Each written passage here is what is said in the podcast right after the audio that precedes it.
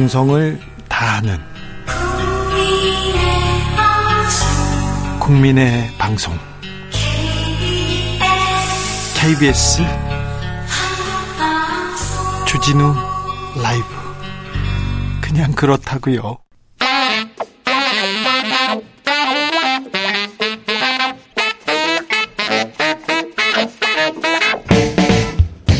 세계는 넓고 이슈는 많다. 우리의 시야를 국제적으로 넓혀 보겠습니다. 국내 뉴스, 국제 이슈 다 덤벼라. 지금은 글로벌 시대. 국제적 토크의 세계로 들어가 보겠습니다. 군사 외교 안보 전문가 김종대 전 의원. 안녕하십니까. 세계적인 평론 스케일 임상훈 인문결 연구소장 어서 오세요. 안녕하십니까. 네. 어제 국군의 날 시가 행진이 있었습니다. 음. 어찌 보셨습니까, 김종대 의원님? 예, 일단은 성남에서 국군의 날 행사가 있고 이어서 네. 어, 오후에 그 광화문 일대에서 네. 시가 행진이 있었어요. 네. 참으로 오랜만에 보는 시가 행진이 네, 과거에 그 네. 이명박 대통령 때인가 네. 한번 있었던 것 같은데 네. 어 보니까 저는 제가 군사 전문가라 그런지 몰라도 일단 육해공군을 보면 나는 가슴은 뭉클해요. 아 그래요? 네. 그리고 많이 성장했구나. 아 그래요? 예, 그리고 올해가 한미 동맹 70주년 해고. 네. 그래서 주한미군 장병들이 이번에 시가 행진에 참여한 것도. 그러니까요. 어 이것도 처음 보는 광경이에요. 아, 네, 음, 의미가 있군요. 예, 그 동안에 우리 군이 얼마나 방황과 아픔을 많이 겪었습니까? 또 최근에 최수근 상병 건이라든가 네. 그 전에 이해람 중사 사건 이런 어떤 아픔이 있는 가운데서도 우리 청년 장교 장병들이 무럭무럭 성장하는구나. 네. 그래서 참 대견함을 금할 수가 없습니다. 윤대 통령 시민들과 국가 국군의 날 시가 행진 역대 대통령 최초라면서 의미를 부여하더군요. 아 그런데 그 시가 행진에 이제 심지어는 같이 걷는 장면도 나오거든요. 네. 그리고 단상으로 올라가셨어요 대통령이. 근데 이건 조금 과했다고 보여져요. 네. 이 국군 통수권자는 그런 어떤 대열에 있는 존재가 아닙니다. 전체 전쟁을 지도하고 네. 또 국가의 안위를 책임지는 존재이기 때문에 조금 더 거리를 두는 게 저는 옳았다고 보고요. 네, 뭐 그럼에도 뭐. 불구하고 네. 어 이왕 이거 시가 행진을 하려면은 이제는 조금 축제 분위기로 바꿨으면 좋겠다. 이 오와 열을 맞춰 행진하는 건 자유민주주의 국가에서는 이런 행사가 거의 없거든요. 이건 이제 그 어, 권위주의 국가에서 있는 열병식에 많이 등장하는 모습이기 때문에 근데 또 군인이 줄을 안 맞출 수도 없잖아요. 근데 주한미군 보십시오. 그 네. 미군들 보면은 발도 안 맞고 오와열도 안 맞아요. 아 그렇더라고요. 예, 군국주의하고. 예. 그 근데 너무 차이예요. 이렇게 외형적으로 이렇게 보여주는 거는 그 북한식 열병식에 가깝단 말이죠. 그러니까 이런 부분도 있지만은 이젠 디지털이고 21세기입니다. 네. 그런 만큼 자유민주주의 사회에서는 이제 시민 참여형의 그야말로 진짜 축제로 한번 바꿔보면 어떨까. 네. 예, 그런 아쉬움은 좀 갖게 되네요. 주한미군이 참여했다. 그리고 또 여러 메시지도 좀 냈어요. 네. 그러니까 해외 외신들도 많이 나왔고요. 네. 예, 그런데 로이터 통신에서는 이례적인 일로 약간 그 좀 이상하게 보더랬는데 외신들이 기분이 안 좋아요. 외신들이 네. 그 이례적이라는 표현을 굉장히 많이 썼죠. 네. 네. 보기 드문 음. 퍼레이드가 펼쳐졌다. 이게 로이터 보도 내용입니다. 그러니까 이 보기 드문다는 건 민주주의 국가에서는 이런 게 그렇죠. 없다는 얘기예요. 무력 시위를 하면 이게 막 국민들이 든든해지고 막 자신감이 막 샘솟고 그러 꼭 그렇지는 않잖아요. 아니, 뭐 그런 면도 있고. 프랑스 공영 음. 저 방송에서는 그런 표현이 나오더라고요. 그 북한에서 주로 볼 수 있는 그런 장면이 아만에서 나왔다 이렇게 나오면서 그러니까 지금 좀 말씀 나눈 것처럼 그 열병식이라는 것이 그 군사 퍼레이드가 아 사실 여러 원래는 그 군이 얼만큼 어, 군기를 갖추고 있는지를 검열하는 거기서 출발을 했었죠 원래는. 네. 네. 근데 지금은 어떻게 보면 프로파간다. 네. 우리는 이런 무기를 이런 군을 가지고 있다라는 걸 대외적으로 과시하는 용도로 더 많이 사용이 되는데 조금 전에 줄 맞춰가는 이 얘기도 했습니다마는 전 세계에 뭐 군사 퍼레이드가 많이 있죠. 많이 있는데 그 비교를 해보면 차이가 그게 있어요. 음. 예를 들어서 중국, 북한, 러시아 이런 국가들은 줄 정말 잘 맞춥니다. 아, 너무 놀라, 놀라, 놀라게 네. 인형 같죠? 로버트 네. 같이. 네. 다리 특히 맞추는 거 보면 기가 막히죠. 네. 다리, 어, 네. 우리나라는 과거에 이제 그 원래 옛날 그 우리나라도 이제 그런 그, 어, 좀 전체주의적인 그런 그 색깔이 있을 때 우리는 주 로 이렇게 팔로 이렇게 많이 맞췄죠. 음. 근데 군대 가보셨던 분은 아실 겁니다. 이 제식 훈련, 이 검열, 이 퍼레이드 연습이 제일 힘들어요. 그렇다면 차라리 네. 각개 전투하고 음. 유격, 유격하고 말지. 음.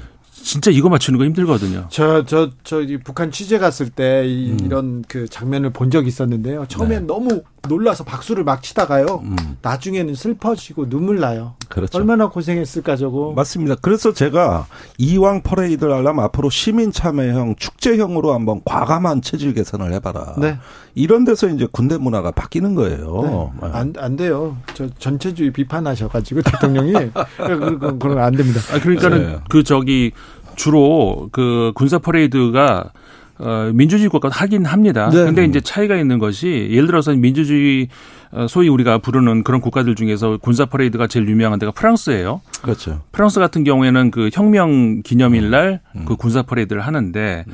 이제 예를 들어서 그 흔히 우리가 말하는 어떤 그 전체주의 국가하고 다른 약간 차이점이 보이긴 보여요. 뭐냐면은 시민 중심이라는 거죠. 그러니까는 보통 조금 전에 말씀드린 것처럼 네. 원래 군사 퍼레이드가 검열을 받는 그런 그 군사의 그 수권자가 위에서 이렇게 내려다보는 그런 게 아니고 샹젤리제 거리에서 대통령이 기다려요. 그러면 그 시민군 역할을 하는 그런 그냥 민간인들 참석을 해요. 이 행진에는 음. 그러면서 이렇게 쭉 오면서 거기서 맞이 저 대통령이 맞이하는 그런 형식으로 어, 펼쳐지거든요. 그렇기 때문에 이제 그런 그 군국주의적인 그런 저 행사하고 좀 차이가 있죠. 저 어제 공개된 무기 혹은 음. 또 어, 다른 메시지 중에 이렇게 좀 기억에 남는 게 있습니까? 예. 우선 무기로 따지자면 역시 현무 미사일이 단연 악권입니다. 아, 이게 자세한 재원이 공개 안 됐어요. 그러나 우리가 추정하기로는 세계에서 탄두 중량 면에서는 아마 세계 최대 규모로 최대 규모 보통 8 내지 9톤으로 알려져 있는데 네. 이게 내려 꽂히면 거의 뭐 그 충격이 전술핵에 버금가는 효과라 그러는데 아, 그래요? 단 하나뿐인 세계에서 한국의 현무 미사일입니다. 네.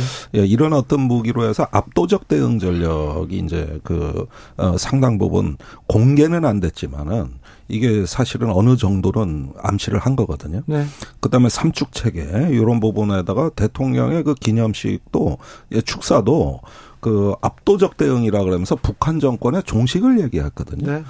근데 여기에서 좀 우리가 짚어봐야 될 건 이거예요. 북한의 핵의 반드시 실전에서 사용된다는 가정과 전제가 그러니까 자주 그게, 나오고 있어요. 아, 그게 좀 위험한 발언인 거예요. 네, 그러니까 이런 부분은 그러면 옛날에 미소가 갈등이 있을 때 어떤 분쟁이 일어나면 소련이 반드시 핵무기를 쏩니다. 이렇게 미국 대통령이 얘기할 수는 없는 거 아니에요. 네. 있다 하더라도 그걸 어떻게 관리할 거냐 이게 대통령의 책무다. 네. 이건 다시 분명히 해야 될 것 같고요. 그러면서 정권 종식과 이 압도적 대응 이제는 이제 하나의 어떤 한반도 아마겟돈을 얘기하는 거 아닙니까? 그래서 이런 부분이 지금 무언가 북한에게 지지 않겠다는 생각은 이해가 가는데 네. 압도적인 표현으로서 적절한가는 앞으로 두고두고 네. 좀 생각해야 될 지점입니다. 힘에 대 힘에 의한 압도적인 우위 얘기하는데요. 네. 국부, 국군의 날이어서 더 강한 발언이 나왔나 이런 생각도 해봅니다. 1319님께서 10년 만에 우리 대통령 장병들에게 자부심, 용기, 희망을 주기 위해서 같이 걸었다고 합니다. 네. 음. 좋게 봐야 된다고 얘기하기도 하는데, 어, 그런 분들도 많습니다. 자, 그런데요. 음. 시진핑 중국 국가 주석이 네. 방한을 할 가능성이 있습니다. 아 그런데 이 부분에 대해서 지금 엇갈리는 기사들이 굉장히 많이 뭐 나오고 뭐, 있는데 많이 엇갈려요. 제가 여기서 말씀드리고 싶은 건 지금 중국이 구사하는 전략이 회색지대 전략이라는 거예요. 회색지대. 철저하게 그 모호성으로 나가고 있습니다. 네. 사실은 한미일 그 삼국 안보 협력의 약한 지점을 노리고 들어오는 어떤 그 저 예리한 측면이 있는가 하면은 네. 그런가 하면 중국의 존재감을 계속 일깨워주고 네. 또 이러면서 여차하면은 한미일 중에 그 저기 각계 저기 접촉은 유지하겠다는 이런 어떤 그 상황입니다. 네. 그다음에 북러 그 접촉도 일견 견제하면서 또 관심을 표명하고 있는데 이게 전형적인 회색지대 전략이다. 뚜렷하지가 않다는 거예요.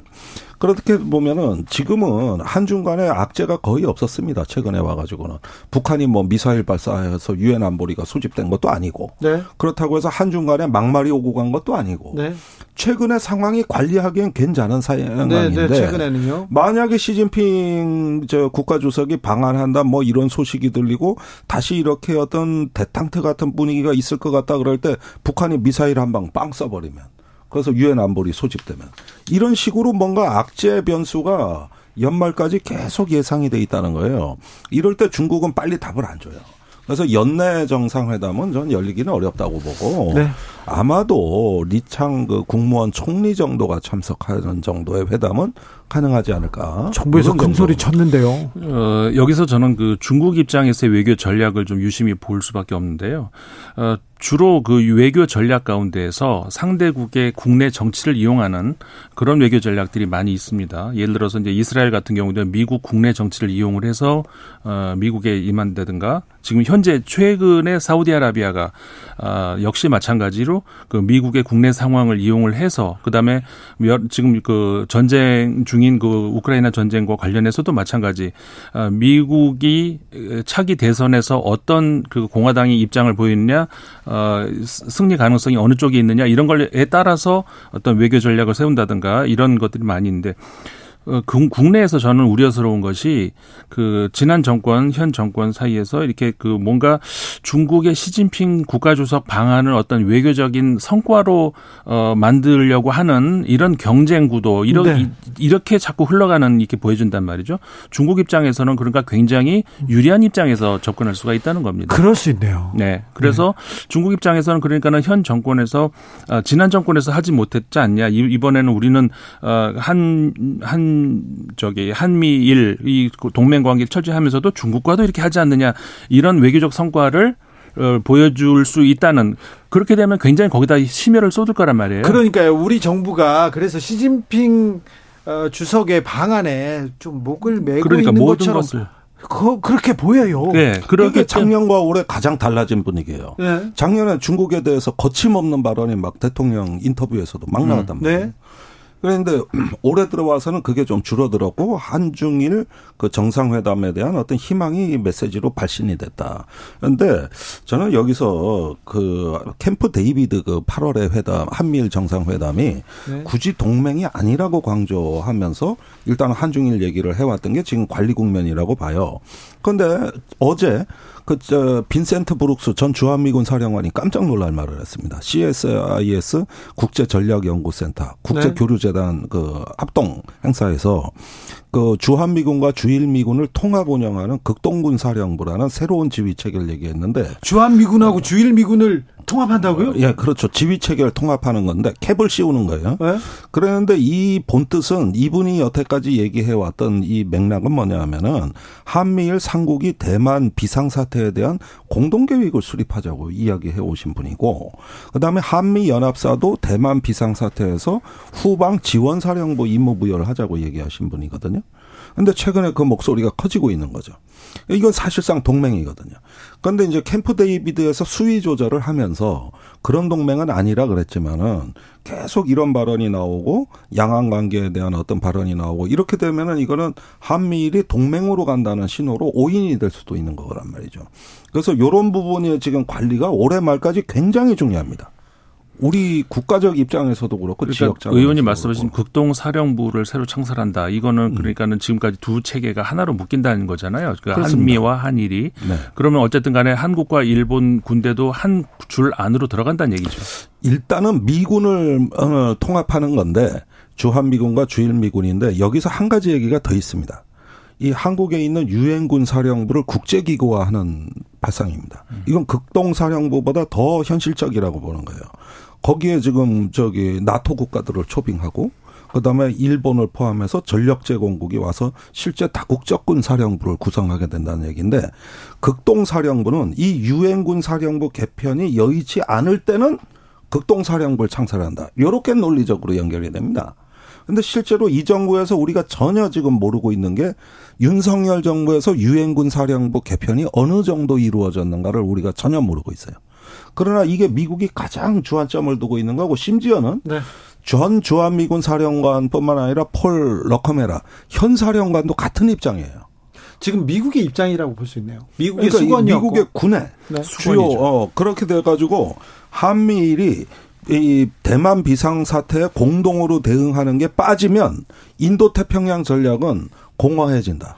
안고 없는 찐빵이다. 이 얘기까지 문서에 나와 있단 말이에요. 아니 대만 대만 뭐 그런 일이 벌어지면 안 되지만 대만 주변에서 무력 충돌이 있었을 때 우리가 개입하면 이거는 음.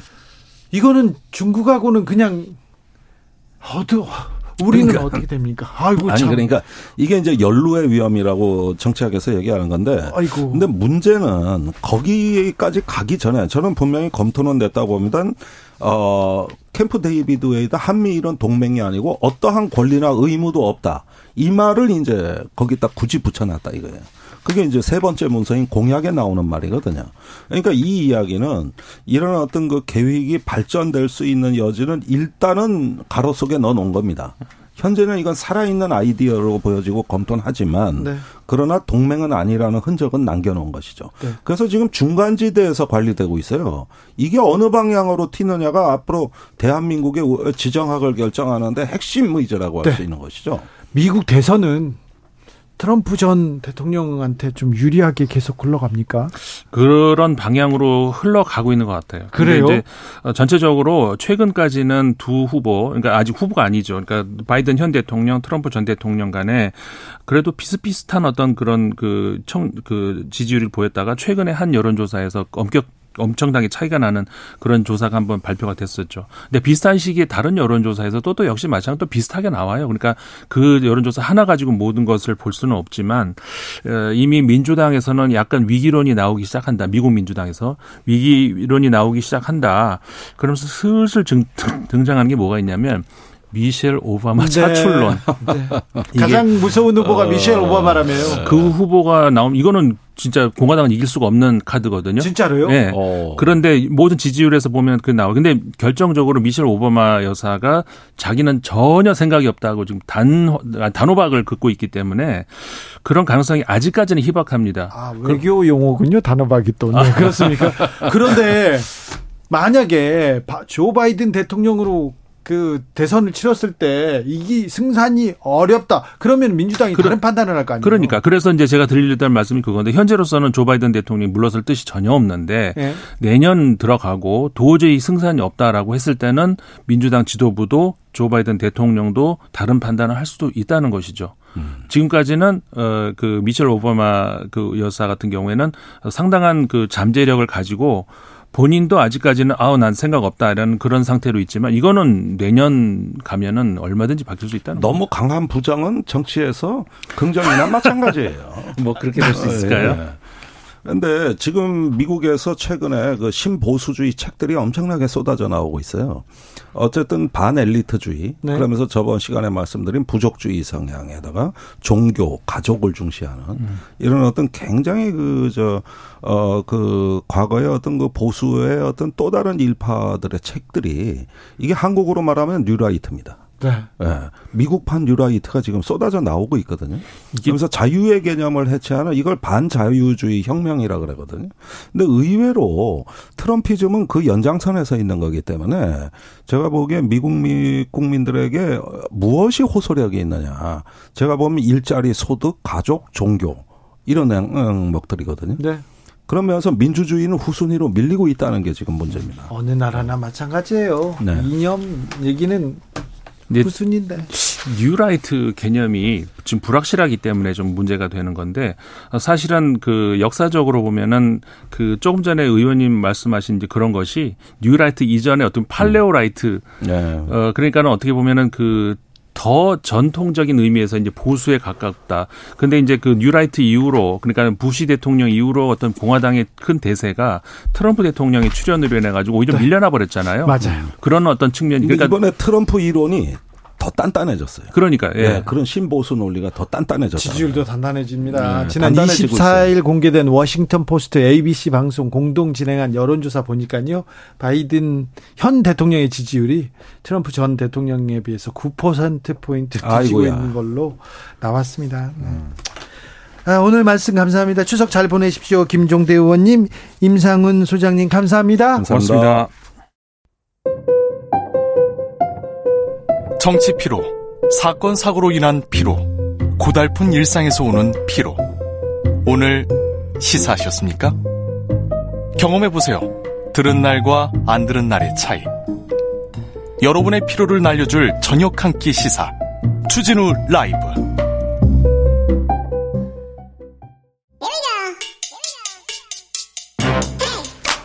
과학을 향한 진지한 고민 과학가의 수다.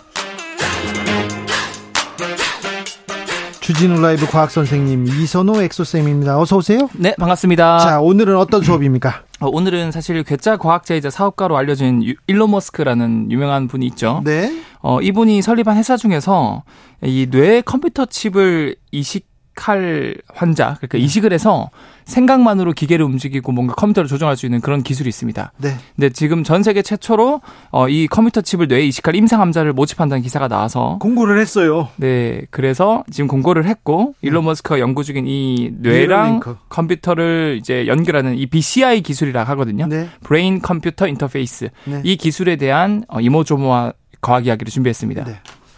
요즘요, 그, 뭐, 학교에 있는 사람들, 그리고 미국에 있는 사람들, 외국에 있는 사람들 얘기하잖아요. 그럼 네. 거의 대부분 AI하고 이 뉴럴링크, 그렇죠, 그렇죠. 이 BCI 기술, 이 얘기를 합니다. 네. 그러니까 매우 중요한 얘기니까 네. 좀잘 들으셔야 됩니다. 오늘 수업 매우 중요합니다. 네, 맞습니다. 어, 나 경제, 뭐 주식 어떻게, 하- 잘 들어보세요. 자, 시작합니다. 네, 사실 여러분들도 한번 상상을 해보세요. 네. 이 평생을 온몸이 못 움직이지만 네. 그냥 의식만 있으면 어떨 것 같으세요?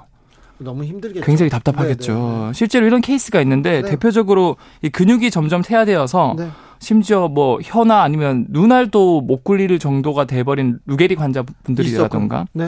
그리고 식물인간 환자분들 많이 중에서도 있어요.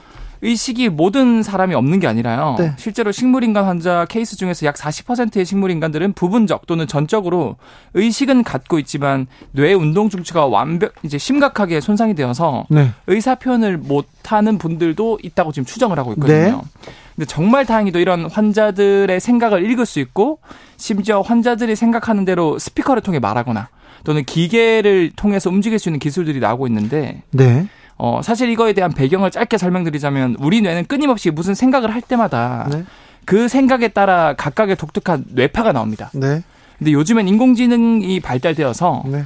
이 모든 뇌파들을 분석해서 각각의 뇌파들이 어떤 생각을 가지고 있는 뇌파들인지 파악이 분석해냅니까? 지금 다 됐거든요. 됐어요? 네. 허. 결국 파악이 되었다는 거 말 그대로 이 우리의 생각이 디지털화 되었다는 뜻이거든요. 네. 바꿔 말하면은 몸에 갇혀버린 의식으로 그치는 것이 아니라 이제는 이 디지털화된 개별적인 생각을 다양하게 세상 밖으로 표현할 수 있는 기술들이 나오고 있다라는 걸 시사하는 바입니다. 네. 그래서 이런 아이디어에서 개발된 기술이 바로 사람의 몸을 기계 장치에 연결해서 생각한 대로 기계를 움직이게 하는 기술, 이제 brain computer interface BCI 기술이라고 볼 수 있는 거죠. 자, 그런데 그러면 제가 생각만으로 네, 생각만으로 기계를 생각만으로 컴퓨터를 조정할 수 있다는 겁니까? 맞습니다. 그래요? 그래서 이게 당, 당연히 뭐 그냥 재미로 하면 안 되겠죠. 네. 그래서 처음에 시도한 게 전신마비 환자분들이나 네. 루게릭 환자분들 정말 필요한 분들을 대상으로 실험을 해봤습니다. 네. 그래서 전신마비 환자들을 대상으로 이제 커다란 전극 칩을 뇌에 심어서 그 칩을 인공기계 팔이나 다리에 연결해서 자기 생각한 대로 기계가 움직이는데 성공을 했거든요. 그래요? 네, 맞습니다. 근데 기존의 이 기존 장치는 전극이 너무 크고 두꺼워서 그 두꺼운 전극을 뇌에 심으려고 하니까 굉장히 위험하지 않습니까? 네. 그래서 이 많은 단점들이 있었는데 이번에 일론 머스크가 설립한 뉴럴링크라는 회사에서는 기존의 굵은 전극을 사용하지 않고 네. 머리카락 굵기의 10분의 1 사이즈까지 이 전극을 아주 얇게 줄였습니다. 네. 그 얇은 전극을 뇌에 심으니까 훨씬 안전하겠죠. 네.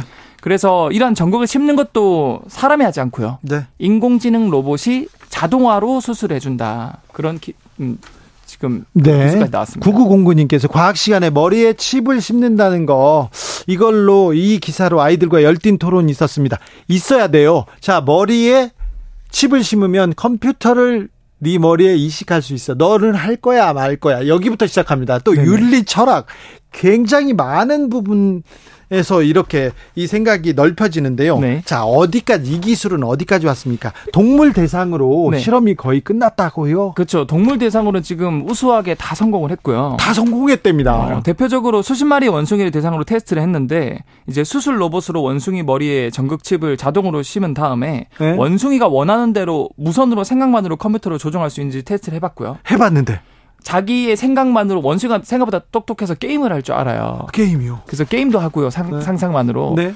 심지어 하반신 쪽으로 내려간 척수신경이 끊어져 버린 원숭이가 다리를 절거든요. 네. 못 움직입니다. 네. 근데 이렇게 그 네파라는 일종의 무선 통신 움직이는 정보를 출력해서 이 절단된 척수신경 아래쪽에 수신기를 달아서 무선으로 그 움직임에 대한 정보를 받았더니 못 움직이던 다리가 움직여요. 그래요? 네. 그래서 이제는 원숭이를 성공했으니까 이 뉴럴링크 회사에서는 FDA 승인을 받고요. 네. 어, 전 세계로 지금 척수 손상 환자나 루게릭병 환자를 모집해서 못 걷는 분들을 걷게 만들겠다. 네. 이런 것들을 지금 모집을 하고 있다고 합니다. 자, 근데 이 과학 기술이 자 이렇게 어려 뭐지? 어, 신체적으로 어려움이 있는 사람들 어, 환자나 뭐 이런 병 있는 사람들 돕겠다고 하는데 네. 다른 기술을 연구하고 있을 거예요. 또 다른 쪽으로도 나가고 있을 것 같아요. 맞아요. 전 세계 지금 많은 연구 그룹이 이게 거의 신의 기술이라고 생각을 해서 네. 많은 연구 그룹들이 시도를 하고 성공을 했는데 실제로 루게릭 환자 중에서 아예 눈동자조차도 움직일 수 없을 정도로 모든 근육이 마비된 경우가 있습니다. 그런데요. 그런데 이번에 BCI 전극을 시술해서 이 환자의 생각을 읽어내는 시도를 하였고 결국엔 성공을 하였거든요. 네. 그래서 이분이 한 수십 년간 아무 말도 못하고 눈동자조차 못 움직였는데 처음으로 컴퓨터 상에 자기의 생각을 타자로 쳤거든요. 네. 상상 이제 생각을 옮겨서 그랬대요. 첫 번째 문장이 뭐였을까요? 뭐라고요? 답답하니까 제발 자리 좀 바꿔달라고. 아, 네 그런 문장을 처음에 만들었고요. 네. 두 번째로 만든 문장이 뭐냐면 이분이 아들이 있었거든요. 네. 그래서 아들 내가 정말로 사랑한다. 근데 표현을 직접 입 밖으로 못해서 미안하다라는 문장을 만들었다고 해요. 말이 감동적입니다. 감동적입니다. 네. 머스크가 앨런 머스크가 이 기술로 시각 장애인들의 시력을 회복시키고 사지마비 환자 근육 운동 가능하게 할 수 있다 장담했습니다. 네네. 이분이 장담을 했다. 그러면 어느 정도까지 지금 실험 에서 성과를 보고 있다. 이렇게도 분석이 좀 가능한데요. 네네. 자, 여기까지 왔다고요? 음, 여기까지 왔다고요? 자, 그런데요. 아니, 생각을 이렇게 표현하는 것도 네, 굉장한. 일입니다. 네. 그런데 활동을 못하는 사람 움직이게 할 수 있습니까? 아, 이게 정말 한, 한두 달 전에 네이처지에 대문짝만하게 결과가 나왔는데 네. 원숭이가 아니라 이제 하반신 마비로 12년간 전혀 몸을 못 움직이는 분이 있었습니다. 네.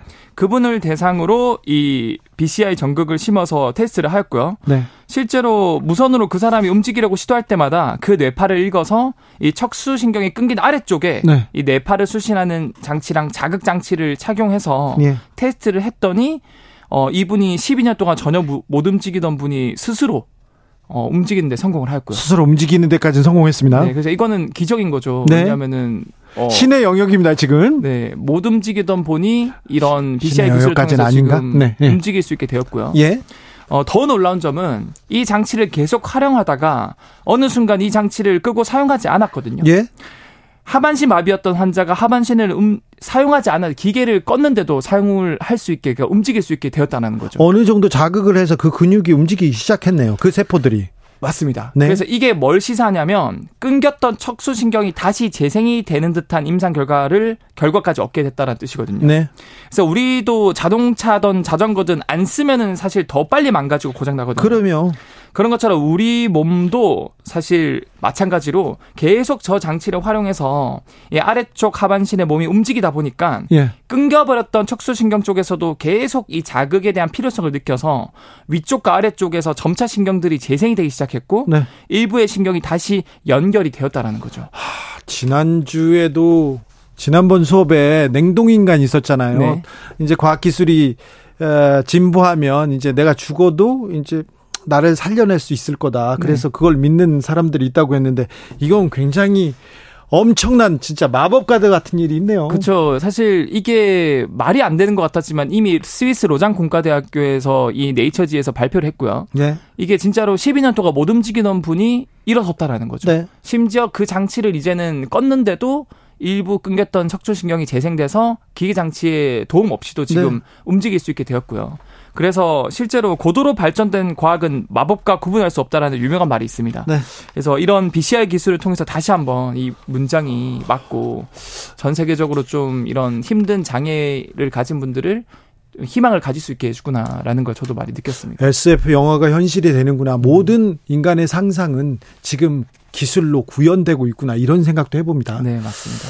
아, 1388님. 근데요, 머리에 심, 칩, 칩을 심으면 세뇌도 쉬워지는 거 아닌가요? 이렇게 얘기하는데, 이건 또, 또 고민해야 할 대목입니다. 네, 맞아요. 근데 사실 이게 우리가 생각하는 이 인풋이 아니라 아웃풋은 쉽게 출력이 되지만 네. 바깥에서 뭔가를 인풋해서 조정을 하는 이런 기술은 아직 한계가 많아서 너무 걱정 안 하셔도 되고요. 네. 그리고 뭐 이제 시작 단계니까 우리가 조금은 지켜보면 좋을 것 같습니다. 네, 아무튼 좀 두렵기도 합니다. 네. 이게 정말 인간이 너무 신의 영역의 문을 열어 제치는 거 아닌가 그런 생각도 하는데. 주 기자님께서는 이 공짜로 시켜주신다면 하시겠습니까? 아, 저는 뭐, 아, 싫어요. 저는 그런 거 싫다니까요. 이렇게 하면 좋은 점이 상상만으로 카톡 뭐 다양한 걸 보낼 수 있거든요. 컴퓨터도 할 수. 음. 아유, 싫어요. 네. 안 하고 싶어요. 네. 이선호 엑서쌤 감사합니다. 네, 감사합니다. 자, 내일 본격적인 추석 연휴인데요. 자, 추석 잘 보내셔야 됩니다. 주진우 라이브는 여러분과 추석 내내 함께 하겠습니다.